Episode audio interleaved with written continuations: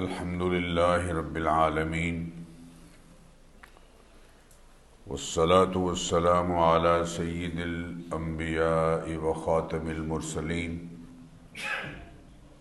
وعلى آله وصحبه ومن تبعهم بإحسان إلى يوم الدين. أما بعد فأعوذ بالله من الشيطان الرجيم. بسم الله الرحمن الرحيم. عن عائشة رضي الله تعالى عنها قالت كان رسول الله صلى الله عليه وسلم يصوم حتى نقول لا نفطر. ويفطر حتى نقول لا نصوم. فما رأيت رسول الله صلى الله عليه وسلم استكمل صيام الشهر إلا رمضان. وما رأيته أكثر صياما منه في شعبان. صدق رسولنا الكريم الأمين. محبت سے درود شریف پڑھ لیجیے سب حضرات. اللہم صلی وسلم وبارک علی سیدنا محمد.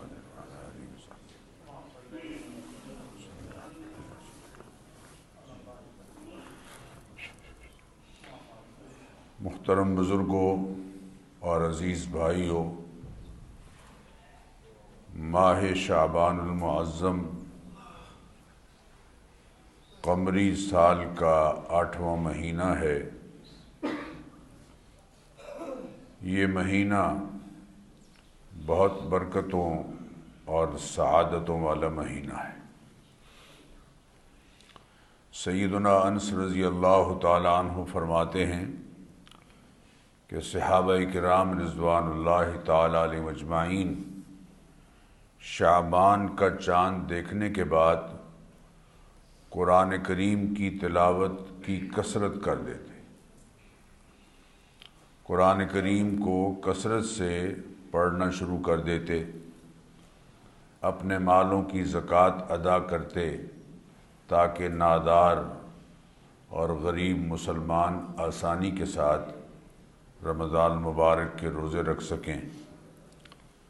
ریاستی ادارے قیدیوں میں جہاں گنجائش ہوتی تو قیدیوں کی رہائی کا اعلان کرتے۔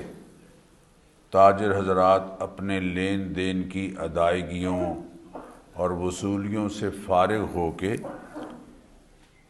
سب لوگ، بلکہ جو سفروں پر گئے ہوتے، وہ اپنے جانے آنے سے فراغت حاصل کر لیتے تاکہ یکسوئی کے ساتھ ماہ رمضان مبارک کی برکات حاصل کر سکیں۔ کنز العمال میں نبی کریم علیہ الصلاۃ و تسلیمات کا ایک ارشاد گرامی ذکر کیا گیا۔ آپ صلی اللہ علیہ وسلم نے فرمایا، شعبان و شہری و رمضان شہر اللہ۔ شعبان میرا مہینہ ہے اور رمضان المبارک اللہ کا مہینہ ہے۔ یہ اضافت تشریفی ہے۔ تشریفی اضافت اسے کہتے ہیں کہ کسی چیز کا شرف بڑھانے کے لیے اس کی نسبت کسی اعلیٰ ہستی کی طرف کر دی جائے۔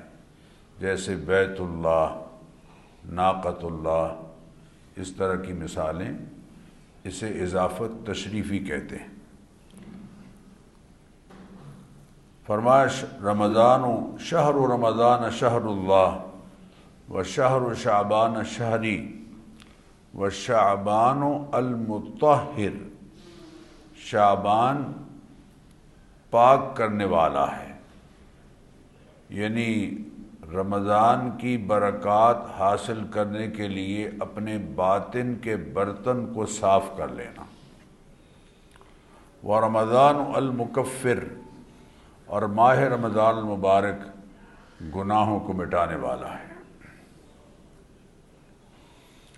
سیدنا انس رضی اللہ تعالیٰ فرماتے ہیں، انما سمی یا شعبان یہ شعبان کا نام جو شعبان رکھا گیا ہے، وہ اس لیے ہے کہ لأنه يتشعب فيه خیر کثیر للصائم۔ اس لیے کہ اس میں یعنی اس ماہ میں روزہ رکھنے والے کے لیے بہت سی خیریں اور بھلائیاں شاخوں کی طرح پھوٹتی ہیں۔ حتیٰ يدخل الجنہ یہاں تک کہ وہ شعبان سے فائدہ اٹھانے والا جنت میں داخلے کا حقدار بن جاتا ہے۔ ام المؤمنین سیدہ عائشہ صدیقہ رضی اللہ تعالیٰ عنہ فرماتی ہیں کہ نبی کریم علیہ السلاۃ و تسلیمات سے ہم نے عرض کیا لم یکن رسول اللہ فی شہر من السنت اکثر ثیام منہ فی شعبان۔ بات یہ ہے کہ شعبان کے مقابلے میں کسی مہینے میں آپ زیادہ تر روزے نہیں رکھا کرتے تھے۔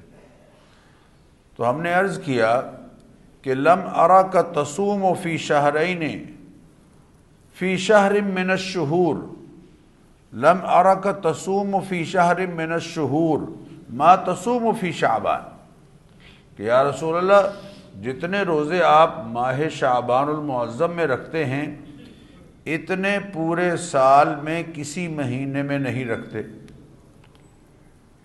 تو اس کی یقیناً کوئی نہ کوئی وجہ ہو، وجہ ہوگی۔ تو آپ صلی اللہ علیہ وسلم نے ارشاد فرمایا ذالک شہر یغفل الناس عنہ بین رجب و رمضان یہ ایک ایسا مہینہ ہے جو رجب اور رمضان کے درمیان میں آتا ہے، جس سے عموماً لوگ غافل ہیں، اس کی برکات سے غافل ہیں۔ وہ شہر ترف فیہ الاعمال الى رب العالمین یہ ایسا مہینہ ہے کہ جس میں بندے کے اعمال کی سالانہ رپورٹ اللہ کے حضور میں پیش ہوتی ہے صحیح مسلم کی اور صحیح ترمزی دونوں کی دونوں میں مروی احادیث کا اگر ہم ذہن میں رکھیں انہیں، جو صحیح مسلم میں حضرت ابو موسیٰ اشاری سے ہے اور صحیح ترمزی میں حضرت ابو حرر رضی اللہ تعالی عنہ سے ہے۔ پہلی میں یہ ہے کہ روزانہ دن کے اعمال رات پڑھنے سے پہلے اور رات کے اعمال دن آنے سے پہلے اللہ تعالیٰ کے حضور میں پیش ہوتے ہیں۔ اور دوسری روایت میں ہے کہ ہر جمعے اور ہر جمعرات اور پیر کے روز اعمال پیش ہوتے ہیں۔ گویا یوں کہہ لیجیے کہ اعمال کی رپورٹ روزانہ بھی پیش ہو رہی ہے اور توبہ کرنے کے نتیجے میں بہت سارے گناہ معاف ہو جاتے ہیں۔ تو اعمال کی ایک ہفتہ وار رپورٹ بھی پیش ہو رہی ہے اور ایک پھر سالانہ رپورٹ بھی پیش ہو رہی ہے۔ اب ذرا خود اندازہ کیجیے کہ جس بندے کے مکمل اعمال کی رپورٹ اللہ کے حضور میں پیش ہو رہی ہو، وہ غفلت کی زندگی کیسے گزار سکتا ہے؟ حضرت میں سلمہ فرماتی ہیں، ما رأيت رسول اللہ صلی اللہ علیہ وسلم یسوم و شہرین متتابعین الا شعبان و رمضان. میں نے نبی اکرم صلی اللہ تعالی علیہ وسلم کو مسلسل روزے رکھتے ان دو مہینوں کے سوا نہیں دیکھا، شعبان کے اور رمضان کے۔ اسی طرح حضرت انس فرماتے ہیں، نبی کریم علیہ السلاۃ و تسلیمات سے عرض کیا گیا ایو سوم افضل بعد رمضان ماہ رمضان المبارک کے بعد سب سے افضل روزہ کون سا ہے؟ تو آپ نے فرمایا شعبان لتعظیم رمضان۔ رمضان کی عظمت کو پیش نظر رکھتے ہوئے شعبان کے مہینے کے روزے رکھنا، تاکہ ماہ رمضان مبارک میں روزے رکھنا ہمارے لیے آسان ہو جائیں اور برکات پورے طور پر مستفید اس سے ہو سکیں۔ دیکھیں فرض نماز سے پہلے جو سنتیں رکھی گئی ہیں، ان سنتوں کی ایک حکمت بظاہر یہی سمجھ آتی ہے کہ سنتیں پڑھ کر آدمی یکسو ہو جائے اللہ کی عبادت کے لیے، فرض کی ادائیگی کے لیے۔ سائل نے عرض کیا کہ فعی صدقت افضل صدقہ کون سا افضل ہے؟ تو آپ نے فرمایا صدقت فی رمضان، ایسا صدقہ جو ماہ رمضان میں دیا جائے۔ چونکہ رمضان مبارک کے مہینے میں جو صدقہ ہے، وہ نفلی عمل فرضوں کے برابر اس کا اجر ہو جاتا ہے۔ اسی طرح ام المؤمنین سیدہ عائشہ صدیقہ رضی اللہ عنہ فرماتی ہیں، اور یہ حدیث صحیح مسلم اور صحیح بخاری دونوں میں ہے۔ ما رأيته في شهر اكثر منه صياما من صياما في شعبان۔ جتنے روزے میں نے نبی اکرم صلی اللہ علیہ وسلم کو شعبان کے مہینے میں رکھتے دیکھا ہے، اتنے کبھی کسی مہینے میں نہیں دیکھا۔ سید، اللہ اکبر۔ حضرت عبداللہ ابن ابی قیس، ان کا بیان صحیح ابو داود میں ہے۔ فرماتے ہیں کہ سمعا انہوں نے ام المؤمنین سیدہ عائشہ صدیقہ رضی اللہ تعالی عنہ سے سنا، تقول، وہ فرما رہی تھی کان احب الشہور الى رسول اللہ صلی اللہ علیہ وسلم ان یسومہ شعبان ثم یسلہ برمضان. کہ سب سے زیادہ پسندیدہ اور محبوب نبی اکرم صلی اللہ علیہ وسلم کی ذات کریمہ کو ماہ شعبان میں روزے رکھنا تھا۔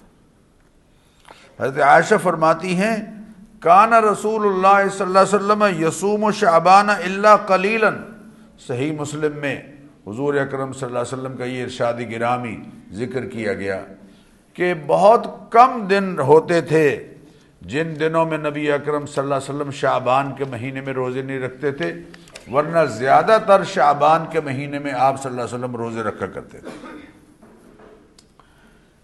یہ تو آپ کا عمل ہے لیکن ہم جیسے کمزوروں کے لیے نبی اکرم صلی اللہ علیہ وسلم نے جو رہنمائی ارشاد فرمائی، وہ بھی ہمارے پیش نظر رہنی چاہیے۔ آپ صلی اللہ علیہ وسلم نے ارشاد فرمایا اور یہ متفق علیہ حدیث ہے، بخاری اور مسلم دونوں میں، کہ لا يتقدمن احدكم رمضان بصوم یوم او یومین، کہ رمضان المبارک کے مہینے کے آنے سے ایک دو دن پہلے روزہ نہ رکھو اللہ یقون رجل کان یسوم سومن فل یسوم ذالک اليوم ہاں اگر ایک آدمی روٹین میں روزے رکھتے آ رہا ہے، مثلا پیر کا روزہ رکھ رہا ہے، جمعرات کا روزہ رکھ رہا ہے، اور وہ دن عین آ گیا اس وقت جبکہ رمضان المبارک کے مہینے میں کہ آنے میں ایک دن یا دو دن رہ رہ گئے ہیں، تو وہ رکھ سکتا ہے، باقی نہ رکھے۔ لہذا یہ جو استقبالی روزہ جس کو کہتے ہیں یا سلامی روزہ، سلامی دینے کا روزہ کہ جی رمضان المبارک کو ہم سلامی دے رہے ہیں، اس کی کوئی حیثیت نہیں ہے، یہ شرم درست نہیں ہے۔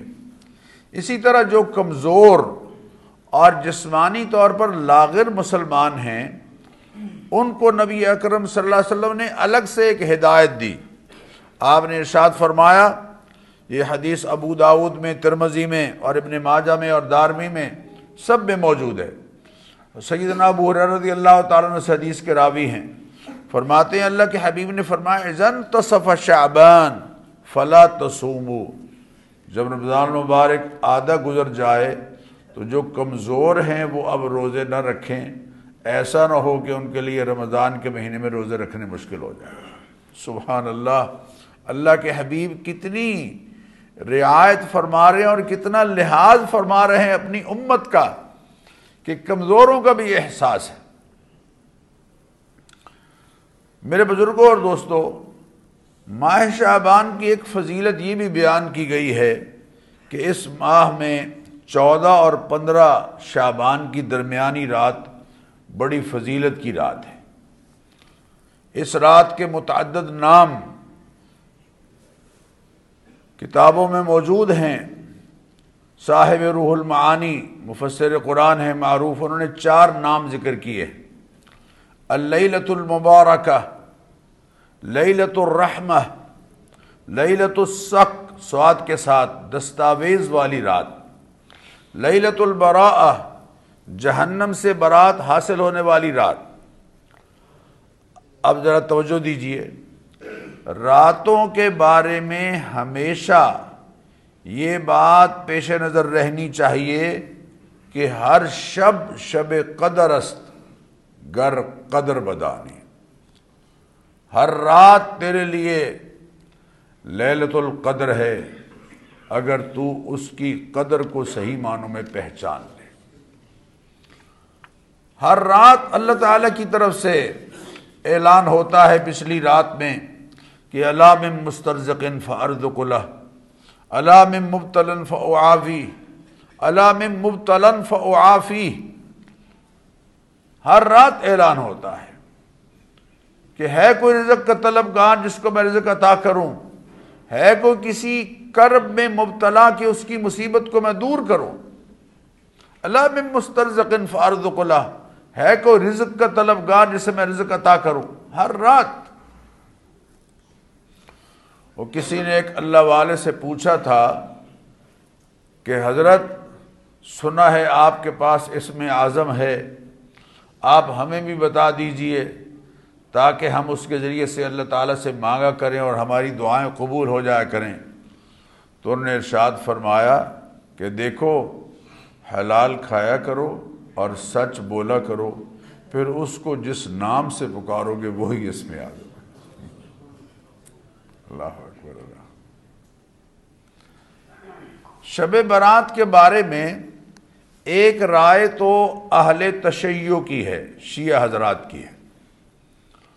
ان کے عقیدے کے مطابق اس رات ان کے امام غائب، جس کو امام منتظر کہا جاتا ہے، اس کا ظہور ہوگا ان کے نظریے کے مطابق۔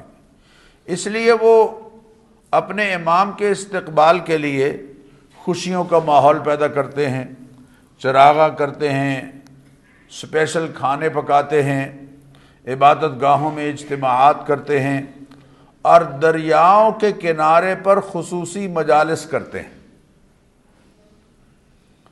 ہمارے ہاں اہل سنت کے ہاں سنت نبویہ سے ان میں سے کوئی طریقہ ثابت نہیں ہے، اس لیے یہ ساری بدعات ہے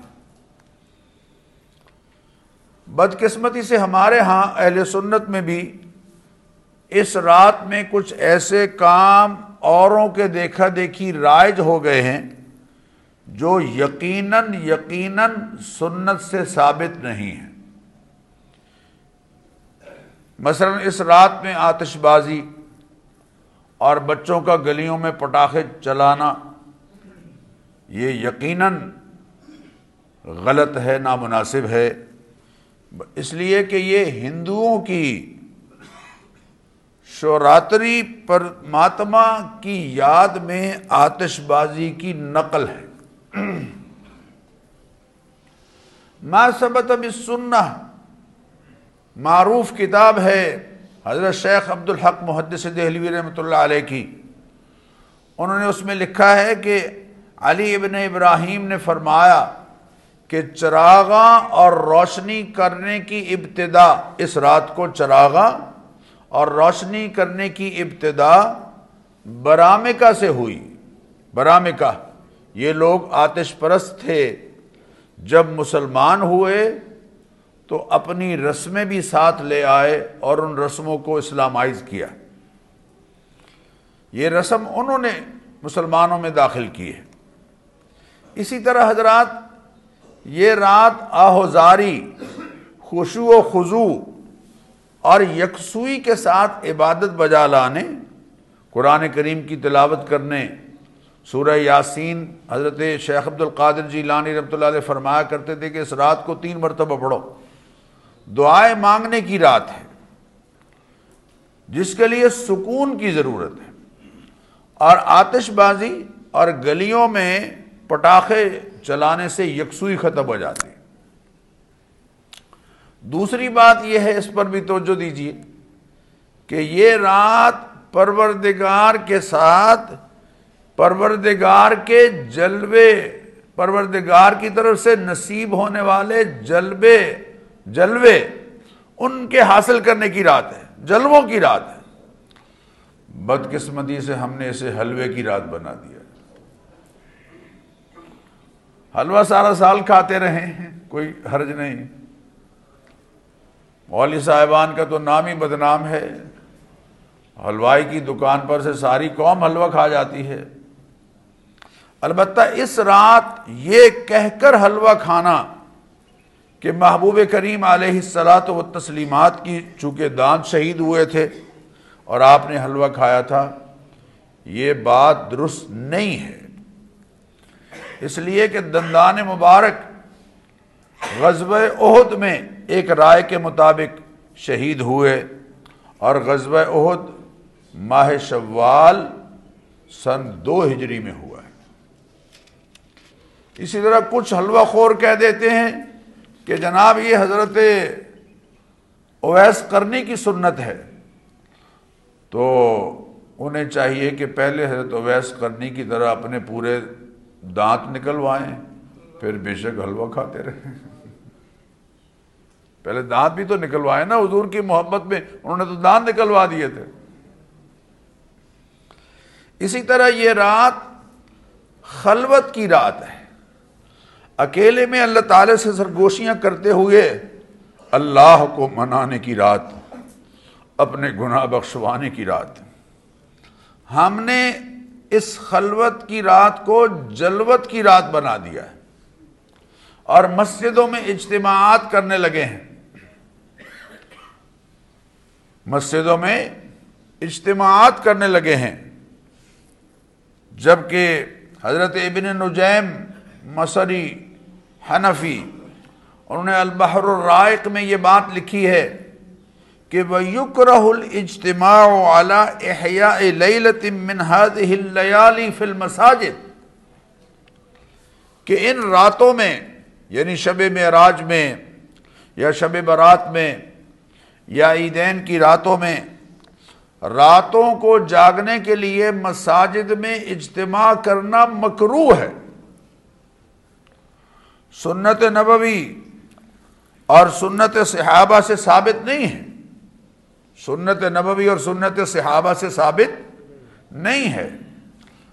ویسے بھی نفلی نماز یا نماز تحجد یا قیام اللیل کے نوافل گھر میں پڑھنا، مسجد میں پڑھنے سے بہت افضل ہے۔ بشرتے کہ گھر جائیں تو کہیں رہ ہی نہ جائیں۔ یہ بھی مسئلہ ہے۔ نبی کریم علیہ السلاط و تسلیمات کا ارشاد گرامی ہے۔ حضرت زید بن ثابت اس حدیث کے راوی ہیں۔ سن نبی داود ایک ہزار چوالیس حدیث کا نمبر۔ فرماتے ہیں، قال رسول اللہ صلی اللہ علیہ وسلم، نبی کریم علیہ السلاۃ و تسلیمات نے ارشاد فرمایا سلاۃ المرء فی بیتہ افضل من صلاته فی مسجدی هذا الا المکتوبہ۔ بندے کا اپنے گھر میں نفلی نماز پڑھنا میری مسجد نبوی میں نماز پڑھنے سے بھی افضل ہے۔ سوائے فرض نماز کے کہ اس کے لیے بہر صورت مسجد میں آنا ہوگا۔ اسی طرح میرے بزرگوں اور دوستوں، اس رات میں قبرستان میں ٹولیوں کی شکل میں جانا اور راستوں میں روشنی کا اہتمام کرنا اور اسے شب برات کا لازمی جز سمجھنا، یہ بھی صحیح نہیں ہے۔ نبی کریم علیہ السلاط و تسلیمات زندگی میں ایک مرتبہ جنت البقی میں تشریف لے گئے اس رات کو، صرف ایک مرتبہ ایسا ہوا۔ لیکن نبی اکرم صلی اللہ تعالی علیہ وسلم نے اپنے جانے کو اتنا خفیہ رکھا کہ اپنی اہلیہ محترمہ حضرت عائشہ صدیقہ رضی اللہ تعالی عنہ کو بھی نہیں پتہ لگنے دیا۔ اور اپنے ساتھ کسی صحابی کو نہیں لے کر گئے۔ اور بعد میں کسی صحابی نے اس عمل کو اس انداز سے کرنا اس کی کوئی دلیل ثابت نہیں ہے۔ ہاں کبھی کبھی قبرستان میں جاتے رہا کریں۔ حضور اکرم صلی اللہ علیہ وسلم نے فرمایا، انی نہیتکم عن زیارت القبور لا فزوروها فانها تذکر موتاکم۔ قبرستان جاتے رہا کرو، کیونکہ قبرستان میں جانا موت کی تذکیر کا ذریعہ بنتا ہے۔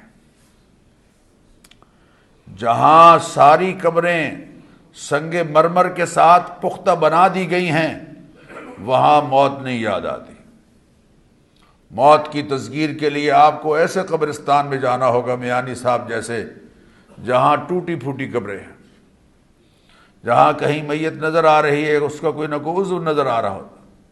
بہرحال، شب برات کے بارے میں دوسرے طبقہ کے احباب نے سرے سے اس کی فضیلت کا انکار ہی کر دیا ہے، صرف۔ یہ دو طبقات میں نے عرض کیے جبکہ دس صحابہ سے دس صحابہ کرام رضوان اللہ تعالی مجمعین سے شب برات کے بارے میں احادیث ثابت ہیں۔ ان میں سے بعض احادیث صنعت کے لحاظ سے ضعیف ہیں، لیکن فن اسماء اور رجال کے بعض ماہرین نے شب برات سے متعلق روایات کو، بعض روایات کو صحیح قرار دیا ہے۔ ان میں اعلیٰ درجے کے محقق علامہ نور الدین الحسمی اور دیگر شخصیات شامل ہیں۔ لہذا سرے سے اس رات کی فضیلت کا انکار کر دینا یہ بھی درست نہیں۔ اعتدال کی راہ کیا ہے؟ اب ذرا توجہ دیجیے اعتدال کی راہ یہ ہے کہ اپنے گھر میں، اپنے گھر میں، تنہائی میں نفلی اعمال جس قدر بجا لا سکیں، لائیں۔ لیکن یہ نہ ہو کہ ساری رات جاگتے رہیں اور فجر کی نماز ہی رہ جائے۔ سیدنا عمر رضی اللہ تعالیٰ عنہ اس زمانے میں جو کلیکٹر تھے انہیں دیکھا کہ فجر کی نماز میں نہیں آئے۔ نماز پڑھ کر ان کے گھر چلے گئے۔ دستک دی۔ والدہ باہر آئیں۔ بیٹا آپ کا مسجد میں نہیں آیا۔ عرض کیا ساری رات عبادت کرتا رہا۔ بس صبح کی نماز کے وقت اس کی آنکھ لگ گئی۔ فرمایا، ساری رات سویا رہتا۔ فجر کی نماز با جماعت پڑھتا، یہ اس کے لیے بہتر تھا۔ کیوں؟ صحیح مسلم میں سیدنا عثمان رضی اللہ تعالیٰ عنہ سے یہ حدیث مروی ہے۔ میں آپ سب کے لیے عرض کروں گا، اس کو پیش نظر رکھیں۔ من صلی العشاء فی جماعت فکانما قام نصف اللیل ومن صلی الصبح فی جماعت فکانما صلی اللیل کلہو، جس نے عشاء کی نماز با جماعت پڑھی، اس کو آدھی رات اور جس نے فجر کی نماز بھی اس دن با جماعت پڑھی۔ اللہ اس کو پوری رات عبادت کا ثواب عطا فرما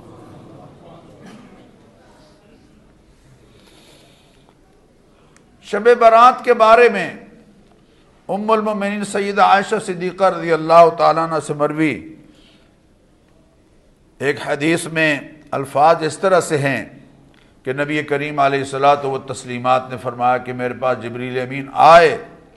اور انہوں نے کہا کہ یہ شعبان کی پندرہویں رات ہے، نصف رات ہے، اور اس رات میں اللہ تعالی جہنم سے بنو کلب قبیلے کے بکریوں کی، کے بالوں کے برابر گناہ گاروں کو معاف فرما دیتے ہیں۔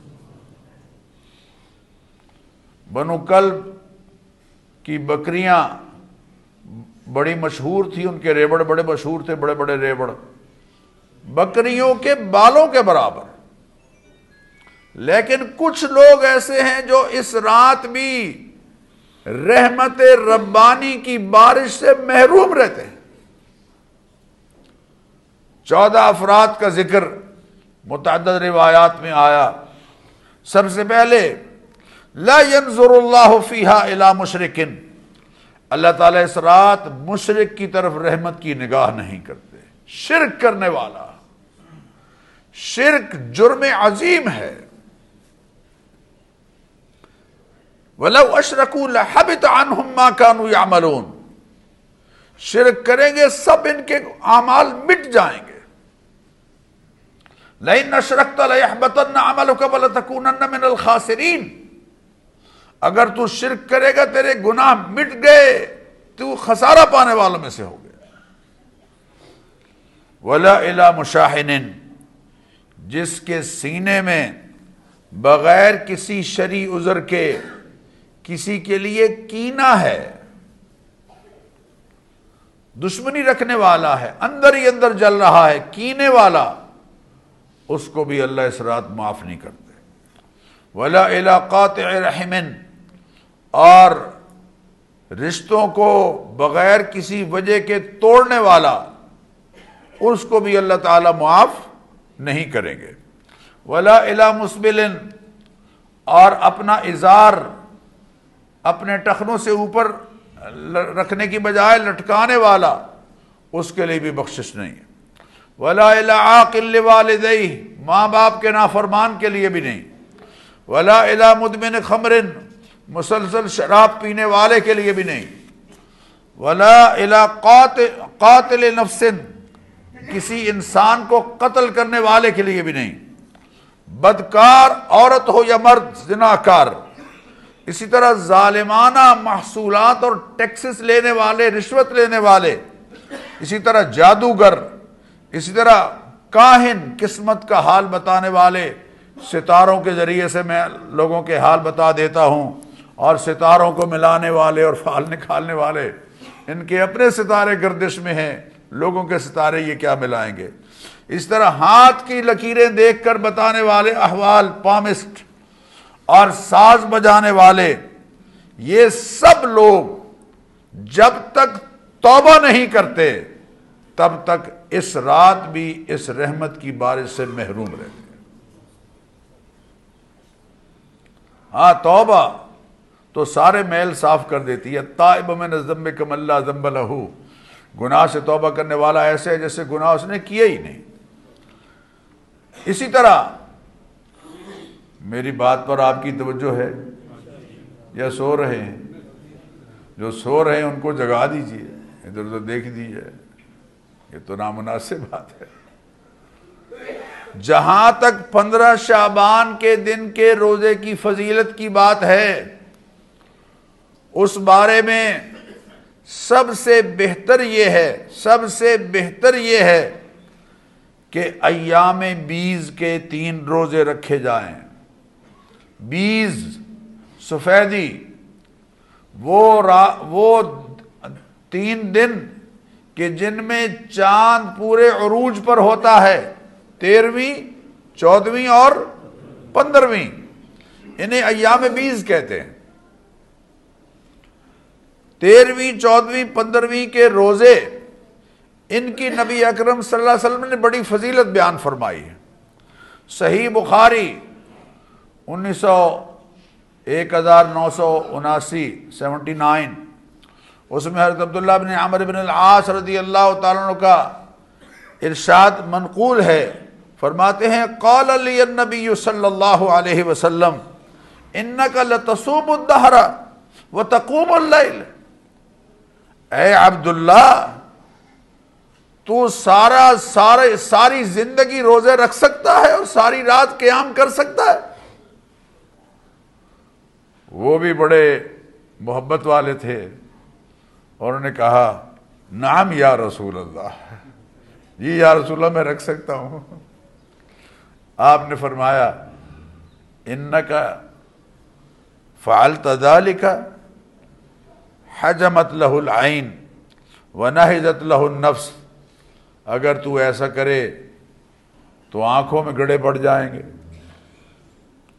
اور بدن جو ہے وہ کمزور ہو جائے گا دیکھیں اللہ کے حبیب صلی اللہ علیہ وسلم کی کیا خوبصورت یعنی کتنا لحاظ ہے اپنے امتیوں کا دیکھو اگر تو ایسا کرے گا تو پھر تو بڑا کمزور ہو جائے گا آنکھوں میں گڑے پڑ جائیں گے بدن کمزور ہو جائے گا لا صوب من سامت دہر جو ساری زندگی مسلسل روزہ رکھتا ہے، اس کا کوئی روزہ نہیں۔ لہذا سنو، میں تمہیں بتاتا ہوں سوم و سلاست ایام سوم الدہر کل ہی تین دن کے روزے مہینے میں رکھ لیا کرنا، سارے مہینے کے روزے شمار ہو جائیں گے۔ سبحان اللہ سبحان اللہ امام بخاری رحمہ اللہ نے یہ حدیث سیدنا ابو حریر رضی اللہ تعالیٰ عنہ کے حوالے سے نقل کی ہے۔ فرماتی او فرماتے اوسانی خلیلی بسلاسن مجھے میرے حبیب صلی اللہ علیہ وسلم نے تین وصیتیں فرمائیں۔ سلاست ایام سوم سلاست ایام فی کل شہر، من کل شہر۔ ایک تو ہر مہینے میں تین روزے رکھنے ہیں۔ ہر مہینے میں، تو میں آپ سے اور اپنے آپ سے پوچھتا ہوں کہ کیا حضور اکرم صلی اللہ علیہ وسلم صرف حضرت ابو رضی اللہ تعالیٰ کے محبوب تھے یا ہمارے بھی تھے؟ چند لوگوں کی بات، آواز آئی ہے۔ سب کے تھے؟ تو یہ وسیعت تو ہمیں بھی ہے۔ ورکعت الضحى، چاش کی نماز کی دو رکعتیں پڑھنا یا اشراق کے دو نفل پڑھنا۔ وان او تیرا قبل ان انام اور سونے سے پہلے بتر پڑھ لوں، کہیں رہ نہ جائیں۔ حضرت عبداللہ بن عباس فرماتے ہیں، کان لا یفتر ایام البیز فی حضر ولا سفر. نبی اکرم صلی اللہ علیہ وسلم کے ہاں اس قدر اہتمام تھا ان ایام بیز کے روزے رکھنے کا کہ حضر میں تو رکھتے تھے ہی، سفر میں بھی نہیں چھوڑتے تھے۔ اللہ اکبر حضرت ابو ذر سے نبی اکرم صلی اللہ علیہ وسلم نے فرمایا، یہ حدیث بھی صحیح بخاری میں ہے۔ فرماتے ہیں، یا ابا ذر، اذا سمت من الشہر سلاست ایام، اگر تو مہینے میں تین روزے رکھنا چاہے، تو پھر فسم سلاس عشرتا و اربع عشرتا و خمس عشرتا تو پھر تیرہویں کا روزہ رکھ، چودہویں کا روزہ رکھ اور پندرہویں کا روزہ رکھ۔ حضرت عبداللہ بن عمر بن العاص رضی اللہ تعالیٰ عنہ، یہ حدیث بھی بخاری میں ہے۔ فرماتے ہیں، نبی کریم علیہ السلاۃ و تسلیمات نے فرمایا، وَإِنَّ بِحَسْبِكَ أَن تَصُومَ كُلَّ شَهْرٍ ثَلَاثَةَ أَيَّامٍ۔ تیرے لیے اتنا کافی ہے کہ ہر مہینے میں تین نفلی روزے رکھ لیا کر۔ فَإِنَّ لَكَ بِكُلِّ حَسَنَةٍ عَشْرُ أَمْثَالِهَا۔ فَإِنَّ ذَلِكَ صِيَامُ الدَّهْرِ كُلِّهِ۔ اس لیے کہ ہر ایک نیکی پر اللہ کے ہاں سے دس کا اجر ملتا ہے، یوں ساری زندگی گویا تو روزے دار ہو جائے گا۔ اللہ اکبر۔ اور صحیح نسائی میں نبی اکرم صلی اللہ علیہ وسلم کا یہ ارشاد گرامی مذکور ہے اللہ اخبرکم، یہ بھی بہت غور طلب ارشاد ہے اللہ اخبرکم بما یذہب وحر الصدر۔ لوگوں میں تمہیں ایک ایسی بات نہ بتا دوں کہ جس کے نتیجے میں تمہارے دل کے، تمہارے دل کے اندر سے وسوسہ کینا بغض، عداوت اور شدید غصہ نکل جائے گا۔ اللہ، یہی تو خرابیاں ہیں۔ تمہارے سینے سے بغض، حسد کینا شدید غصہ اور عداوت یہ نکل جائے گی۔ اللہ اکبر اللہ اکبر۔ فرمایا، ذرا غور کیجیے۔ سوم و سلاست ایام من کل شہرن۔ اگر ہر مہینے میں تین دن کے روزے رکھ لیا کرو گے، تو اللہ اپنی مہربانی سے یہ ساری گندگیاں تمہارے سینے سے نکالتے جو مومن ان تین دنوں کے روزے کا اہتمام کرے گا، اللہ تعالیٰ اپنے کرم اور فضل سے، اس کے دل سے یہ گن حسد کا، بغض کا، کینے کا، شدید غصے کا، بلا وجہ شدید غصہ۔ دین کا کوئی کام پامال ہو رہا ہو، سنت پامال ہو رہی ہو، وہاں تو غصہ ایمان کی علامت ہے۔ من احب للہ و ابغض للہ۔ و اعطا للہ و منع للہ فقد استقمل الایمان جو اللہ کی خاطر کسی سے محبت کرتا ہے، جو اللہ کی خاطر کسی سے دشمنی رکھتا ہے، جو اللہ کی خاطر کسی کو دیتا ہے، جو اللہ کی خاطر کسی سے روکتا ہے، اس نے اپنے ایمان کو مکمل کر لیا ہے۔ یہ اب غز۔ غصہ اگر دینی بنی بات اگر باپ بیٹے پر غصہ اس لیے کر رہا ہے کہ وہ نماز نہیں پڑھ رہا۔ اس غصے پر بھی اللہ اسے اجر عطا فرما میرے بزرگوں اور دوستوں، دل کے خطرناک امراض، حسد، بغض، کینہ، غیظ و غضب اور چغلی اور غیبت سے اللہ اس کو بچا لیں گے۔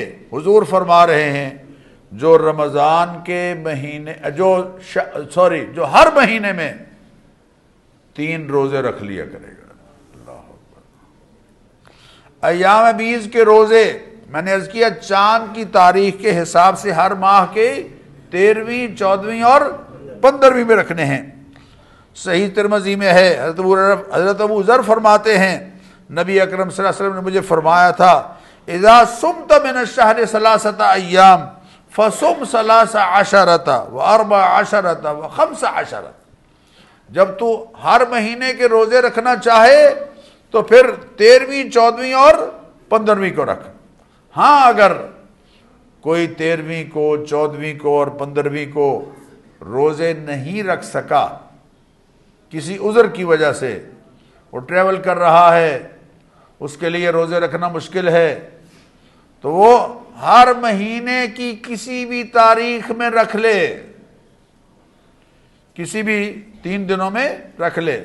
صحیح مسلم، ایک ہزار ایک سو ساٹھ نمبر حدیث، ام المومنین سیدہ عائشہ صدیقہ رضی اللہ تعالیٰ عنہ سے ایک خادمہ نے عرض کیا معاذیہ عدویہ نے کہ اکان رسول اللہ صلی اللہ علیہ وسلم یسوم من کل شہر سلاست ایام۔ کیا نبی اکرم صلی اللہ علیہ وسلم ہر مہینے میں تین روزے رکھا کرتے تھے؟ قالت نعم۔ تو حضرت عائشہ نے فرمایا ہاں بالکل رکھا کرتے تھے۔ قالت، لم یکن یوبالی وہ جو سائلہ ہے معاذہ وہ کہتی ہیں قل تو لہا، میں نے کہا، فی ای ایام شہر کان یسوم کن دنوں میں رکھا کرتے تھے؟ تو حضرت عائشہ صدیقہ رضی اللہ تعالیٰ نے جواب میں فرمایا، لم یکن یوبالی من ای ایام شہر یسوم مہینے کے تین دن روزے رکھ لیا کرو، اس کی پرواہ نہ کرو کہ تم تین تیرہویں چودہویں پندرہویں کو رکھو، اس لیے کہ کسی عذر کی وجہ سے۔ اگر یہ دن گزر جائیں تو بعد میں بھی رکھے جا سکتے ہیں۔ یا اگر آنے والے وقت میں کہیں ٹریول کرنا ہے اور سفر کرنا ہے اور یقین ہے کہ ان دن میں روزے نہیں رکھے جا سکے ہوں گے تو پہلے بھی رکھیں گے۔ آپ سب کا ارادہ ہے کہ نہیں۔ انشاءاللہ کہہ کے اللہ پر بات ڈال دی، پہلے کہو یقیناً پھر کہو انشاءاللہ۔ ہاں جی سب انشاءاللہ العزیز وعدہ کرتے ہیں کہ ہم یہ ہر مہینے کے تین دن تیرہویں چودہویں پندرہویں کے نفلی روزے رکھیں گے۔ زور سے کہہ دیجیے۔ اور جو رکھیں گے اللہ ان کو ساری عمر روزہ رکھنے کا ثواب عطا فرمائیں گے۔ اللہ ہمیں توفیق عطا فرمائے واخر دعوانا الحمد